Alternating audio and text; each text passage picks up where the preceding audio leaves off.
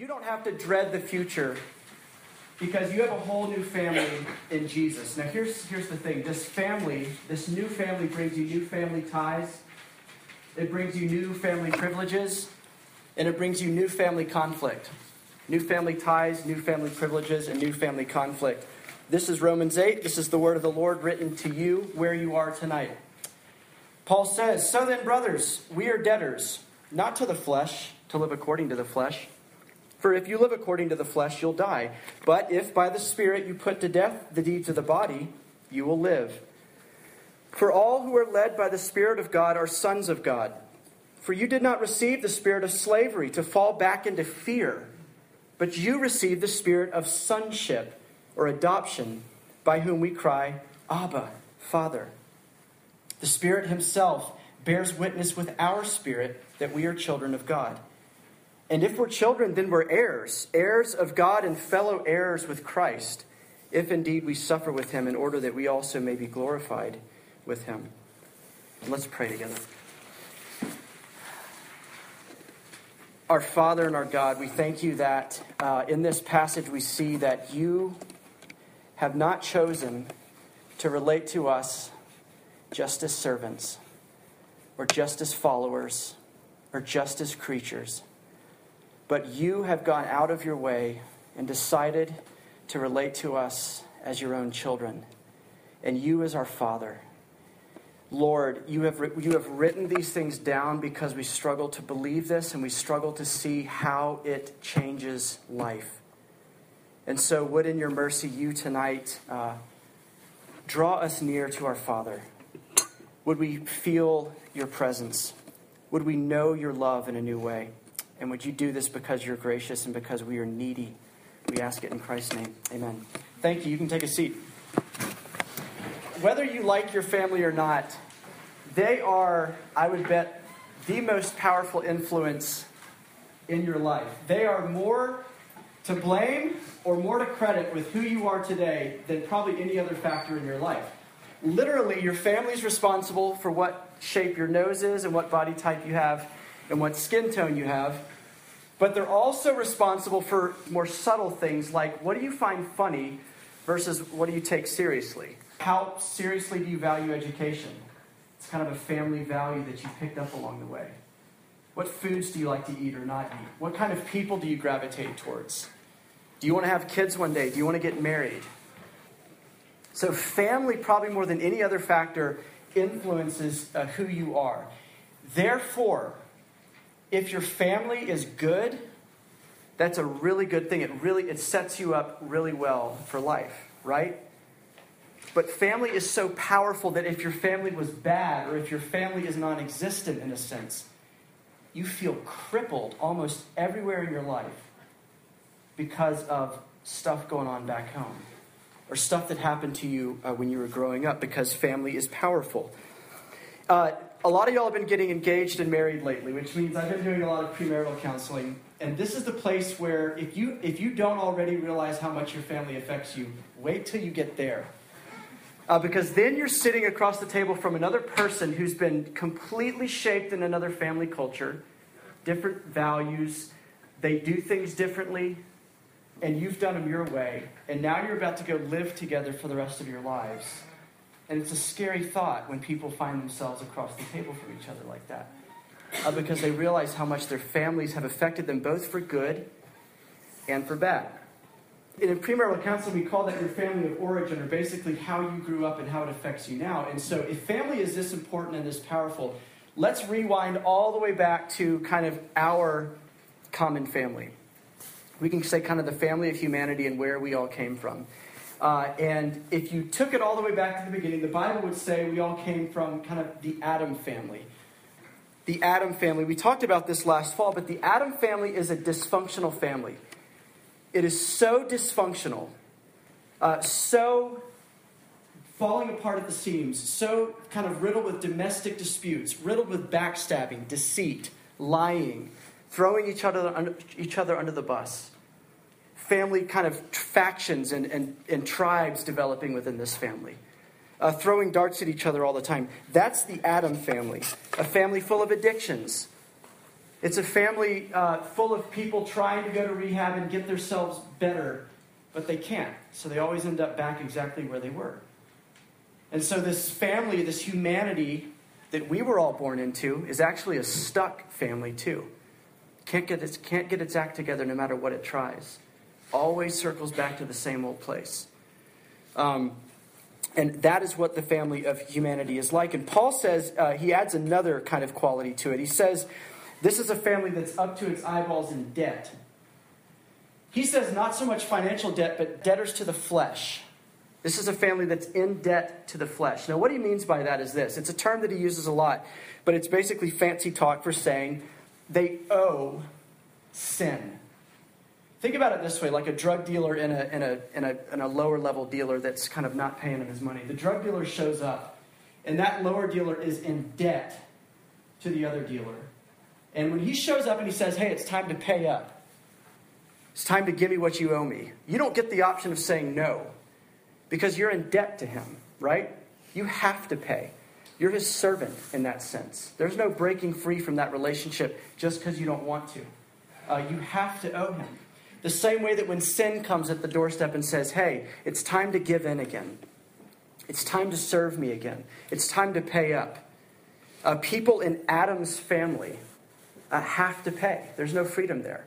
Uh, they have to give uh, what sin demands. And so that's what he means when he says, uh, this family, this family of origin of all of us, uh, is a family that was in debt. And so here's the important thing. This is the family that you and I were born into. When you go to the maternity ward at the hospital, all the little babies coming out, that's the family they're born into. Uh, that's the family that we're naturally uh, born into. And we can't escape the dysfunction uh, on our own. You can try to move away, you can try to change your last name, you can try to clean yourself up, but at the end of the day, you still bear the family resemblance. You can't escape the family because you want to. The only way to get out of that family of origin that influences you and affects you for, for worse uh, is through adoption. Why is adoption the only way you can get out of your family of origin, this Adam, Adam and Eve family, this, this broken, fallen family? Why is adoption the only way you can get out? Because adoption, if some of y'all are very familiar with this, some of you not so much, but adoption is a legal action.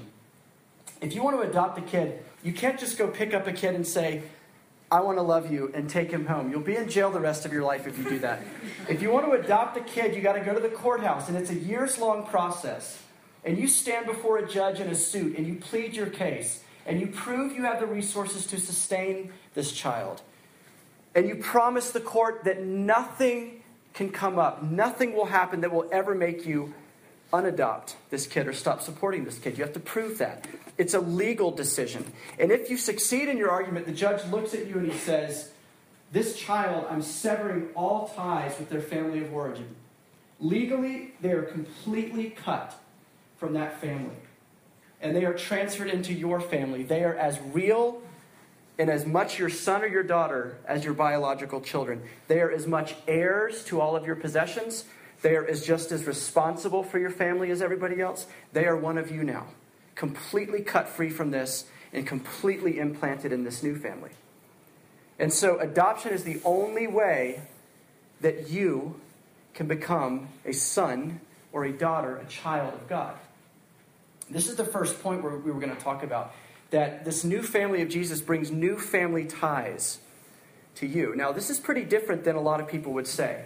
Um, perhaps at a time you've said this. I think I've said this plenty of times. But have you heard people say before, oh, don't worry about it. God's the father of us all, right? Or we're all children of God. And there's a sense in which if God is the creator and we're all creatures, we're all kind of related to him, but it, we all bear his image. But the Bible never uses that language. The Bible doesn't let anybody get away with saying that, that everybody can say they're God's child. That's just not true. Not everybody is a son or a daughter of God. Not everybody is a child of God. You become one by way of adoption. You don't become a child of God by being born from your mother. You become one because God, in His mercy, plucks you out of that family of origin, severs all ties, and brings you into his family forever. That's the only way you can ever say that I belong in God's family. I'm a child. And that's the only time the Bible, it only it reserves that language of son, daughter, child, father. It reserves that only for God's people. It's not a generic term like everybody uh, is in the family of God. Uh, and here's why this is important. Because if we say that everybody's a child of God or a son or daughter of God, what it does is it actually dilutes what that even means. It doesn't really mean anything anymore. And Paul kind of thinks it means the world to you. And it actually could change how you go home tonight. You could walk back up Eyemall really differently than you walked here because of what's in the passage. Uh, and, and Paul is doing this. He's saying in verse 14 and 15, he's kind of narrowing down. If we thought, well, everybody's a child of God, child of God, Paul kind of begins to narrow this down and say, those who are children of God are those who are led by the Spirit. He says it right in the beginning of this passage, and we talked about it last week that those who are children, who are in the family of God, are those who are led by the Spirit. Uh, this basically means, if you remember last week, you know a little bit about what that means, but it also, it basically means those who kind of, God has reoriented your entire life around Himself, or He's reorienting your entire life around Him. Um, your posture towards Jesus has changed. Your posture towards sin has changed. Uh, it used to be this glimmering thing that you loved, and now it's the thing that you hate, but you still do, and in your deluded moments you still like, but when you come to, you hate. Jesus used to be boring as crap to you, and now he is absolutely, astoundingly beautiful to you. That's what it means to be led by the Spirit. His obsessions become your obsessions. His posture and, and relationship towards sin becomes your relationship uh, towards sin. And it's so it means a person who is under no condemnation. Romans 8 1, we said that last week. There's no condemnation. But God doesn't stop in the gospel, He doesn't stop the good news with saying you're not condemned. He doesn't stop when He says that you're righteous, that you're clean, that you're innocent now if you're in Jesus. He doesn't stop there either. He keeps pushing.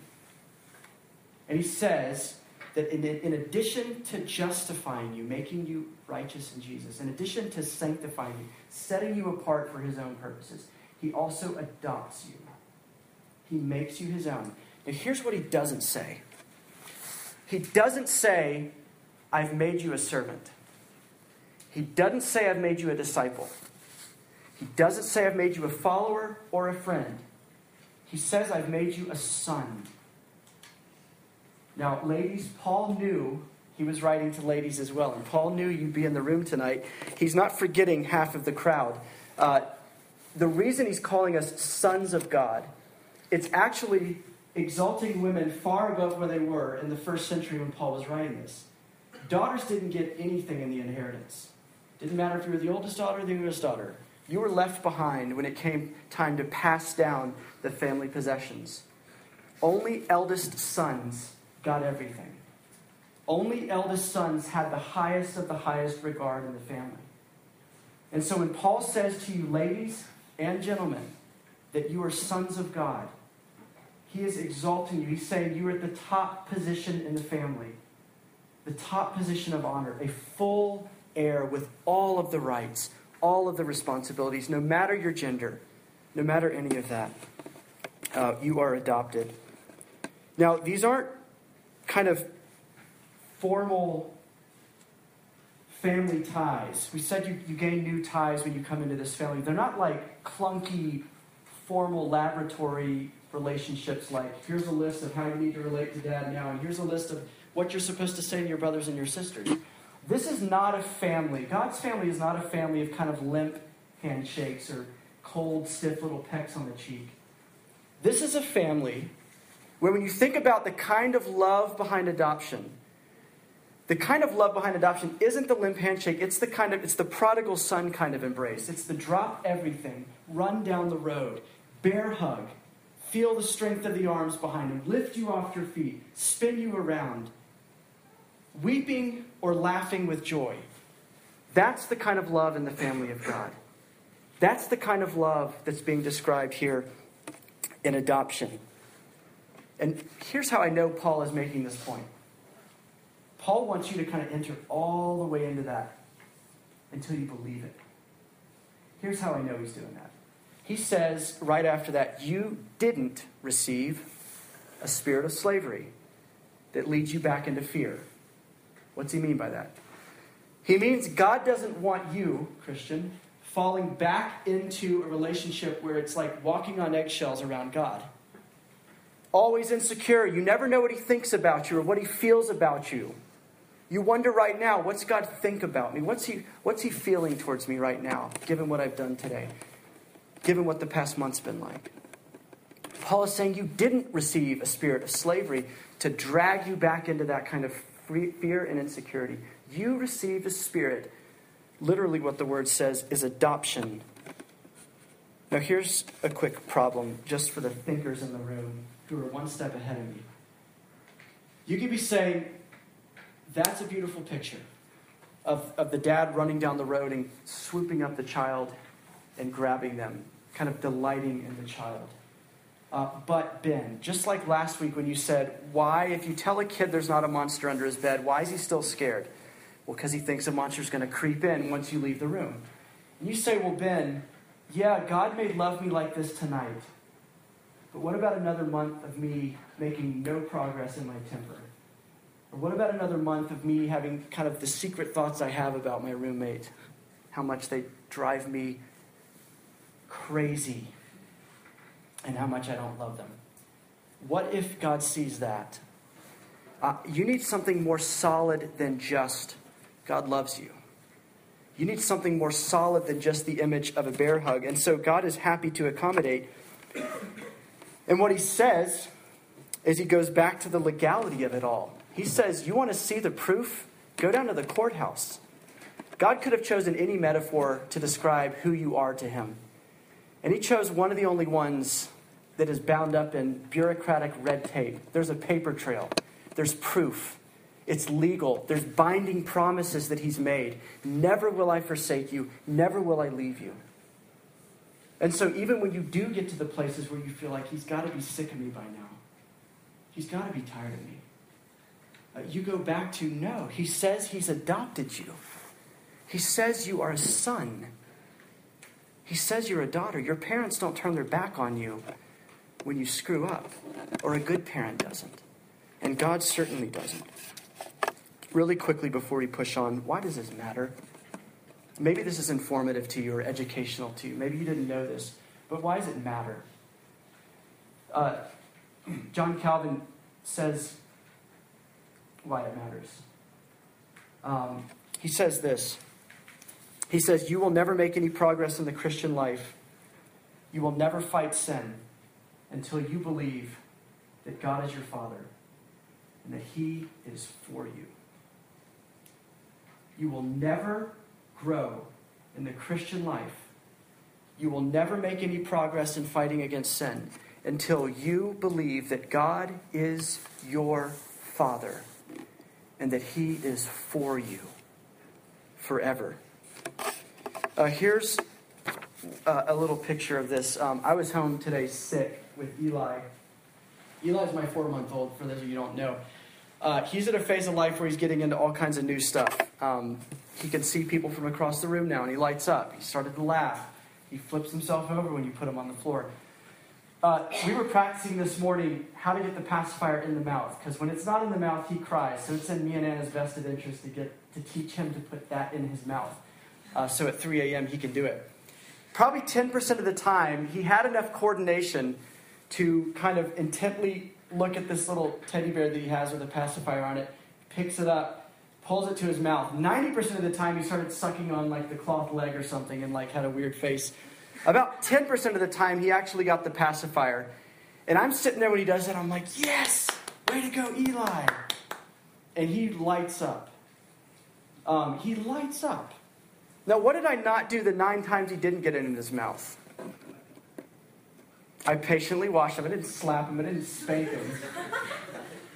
I patiently picked that thing up and I took his hands and I put it back on him. Here's why, though. Uh, Eli's like his dad. And the nine times he didn't get that thing in his mouth, he started whimpering. And if I didn't put his hands back on, he would start crying and he would give up and he wouldn't even try anymore and he'd just melt down. When it comes to fighting sin, resisting temptation, running from evil, pursuing godliness, do you, don't you and I do the same thing that Eli does with his pacifier? As we try and fail and fail and fail and fail and fail and fail and succeed and fail and fail and fail. What difference would it make if you saw your father sitting there with you in that moment? Whatever that struggle is for you, that you thought he was across the room screaming at you. What if he was there? What if he was hands on? What if he was helping? What if he was far more realistic about how long it's going to take and what it's going to take for you to grow out of that and repent your way out of that? Would that not encourage your repentance even more? Would it not make you kind of want to enter into that?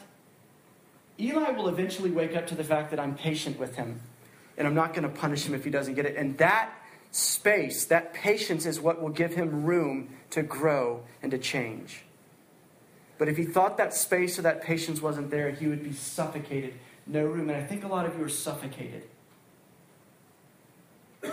There's no space because you don't see your father as patient, as for you, as with you, as hands on in your mess.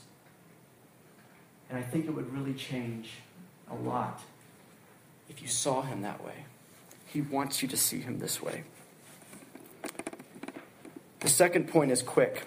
We don't just get new family ties, we also gain new family privileges. Why? Because families get to ask questions nobody gets to, else gets to ask. Family gets to go places in your life nobody else gets to go. They get to eat things out of the pantry nobody else gets to eat. They get to barge into dad's room at 3 a.m. and nobody else gets to do that. Uh, family is, is, is special in that sense. And because uh, God adopts you and puts you into a new family, along with that new family comes new privileges. So as I tick through a few of these quickly, I want you to be thinking do you make use of these privileges? Do you act like a son or a daughter of God? Or do you act kind of like a traveling salesman who shows up at God's house and you kind of stay in the entryway, afraid to go in because it doesn't feel like your house and you're walking on eggshells and it's not really home? Uh, ask yourself do you make use of these privileges uh, if you are God's son, his daughter, if he's your father? The first is this you gain a solid assurance that you indeed belong to God. That's one of the chief privileges of being a son or a daughter and having the Spirit of Jesus in you. He persuades you that you belong to Him. How cool is that? How amazing is it that God actually cares whether you believe He's for you and wants you and is pursuing you? That He's actually given you His Spirit to begin now to preach to your heart, to argue with your suspicions to push back against your doubts that you really do belong. He says the Spirit testifies with our spirit, which presumes that our spirit's testifying, right? And when you hear spirit, uh, when it pertains to us, think like, I guess, consciousness or inner awareness or whatever, inner life. What he means is this at some level, for a Christian, there's something inside of you, some inner awareness, most of the time, I'd say, not all the time, most of the time that that you are alive.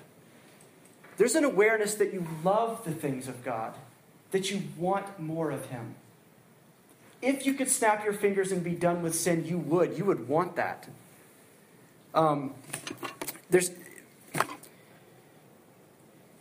I think that's what that's what he's getting at when he talks about our spirit testifying it with our spirit testifying. It's it's aware of these things in us. It's aware of these vital signs. And it's, and it's persuading us that I'm alive, I know God, He's my Father. But why then would we need the Spirit to come alongside of us and testify with your Spirit if your Spirit's already doing it? If your consciousness, your, your awareness, your, your, your thinking is already doing that? Well, here's why. What happens when you're outnumbered? What happens when it's just you and your doubts? What happens when it's just you and the accusations of the devil? What happens when it's just you and your track record of shame, guilt, failure, stuckness? And it's just you with whatever you can conjure up and remember in the moment, which is for me not very much in those moments, very fogged in, very blinded.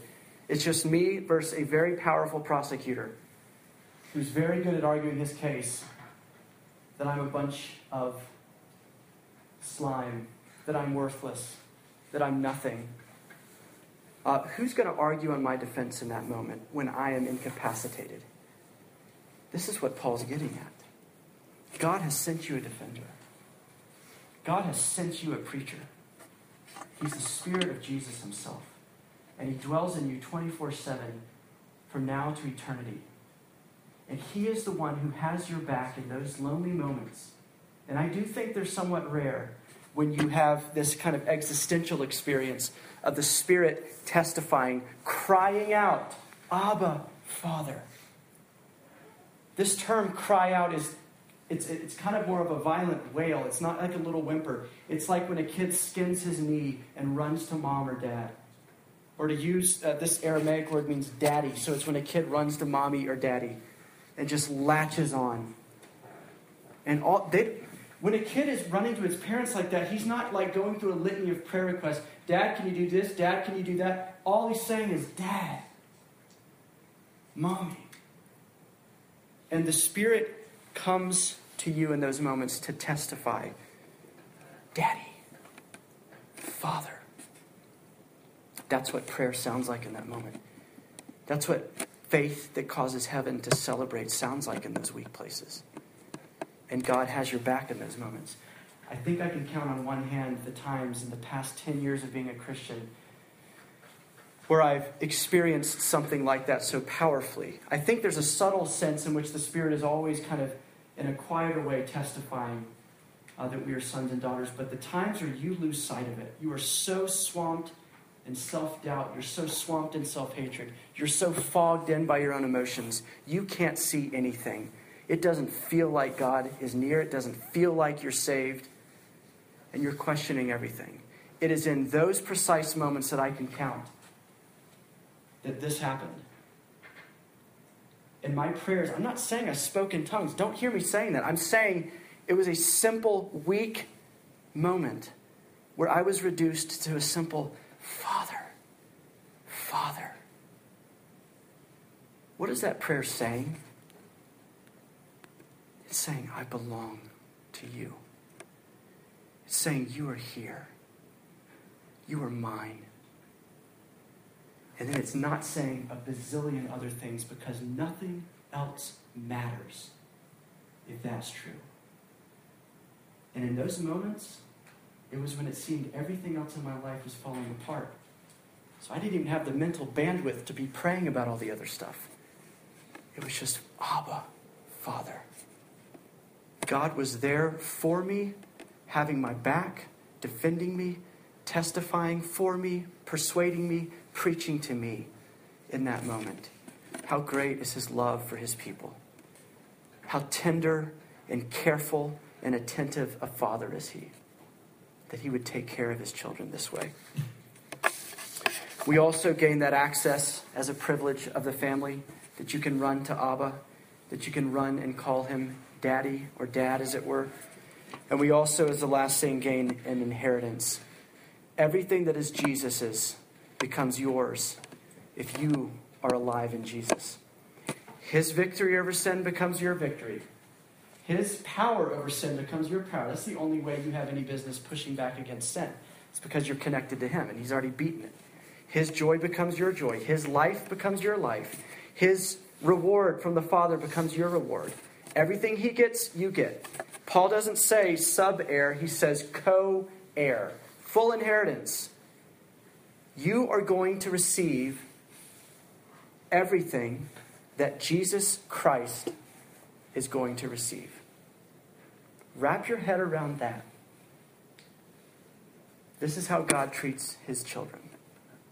You are a full family member with 100% rights, privileges, responsibilities. I should mention the last thing before we stop. Uh, I won't go into it as deeply as I would have uh, otherwise, but the last thing is this you get new family ties, you get new family privileges, but you also inherit the family fight, which means a new family conflict. Every family has conflict. Every other family's conflict is bad and dysfunctional. This family's conflict is healthy and life giving. Because God's conflict is with evil, death, sadness, sickness, selfishness, deceit. God's fight is against everything that has destroyed you and me in this world. And when you become his son, his daughter, you join the fight. If his spirit is in you, you begin to hate what he hates and love what he loves. His mission becomes your mission. What does this matter for us? At least this that we are people, if we are sons and daughters of God, if you are alive and you have been adopted, then it means that we are brothers and sisters. And it means that just as the Spirit has our back, we are people, as, as RUF, as a community, as Christians, as friends with people on campus, we have each other's backs. We don't fight each other. We fight sin. We fight our sin. We fight temptation. That's where we aim our guns, not at each other, but at that. We have each other's backs. This is why we think small groups are important. I don't know how you can be a Christian by yourself. Uh, let me just say this I'm not thinking. It is impossible. You can't do it. You have a major disagreement with God Himself if you think you can be a Christian by yourself because He promises you you can't. And we believe that. And you need people to encourage you and remind you you're a son, you're a daughter, you have all the rights and privileges. And if you can't see it, let me say it for you. Uh, let me encourage you. This is a good place uh, for us to wrap up. Uh, if you want to talk about this more, come find me afterwards or go to Village Inn. I'd love to talk to you uh, love to talk more about this with you, and, and we'll pick up on a little bit about it uh, next week as well. But let's pray that Jesus would open our eyes to this passage, what it means for us, and that He would make it uh, true for us. Lord Jesus, I pray for, uh, for all of us who uh, may not know you or may not know whether we are indeed your sons or not. I pray that those would know for sure that you are here tonight welcoming them in Jesus into your family. But I pray that they would know that they must come through Jesus, who says he is the door. He is the doorway into your family. But I pray that they would know the welcome mat is out and they are warmly invited to be embraced for the first time by you as their father. And I pray for all of us who are in the house, who are your children, but who act like visitors and orphans. And Holy Spirit, we pray that you would persuade us and even tonight testify to our spirits about our sonship, about our childhood, and about God as our Father. We ask all of this in His name.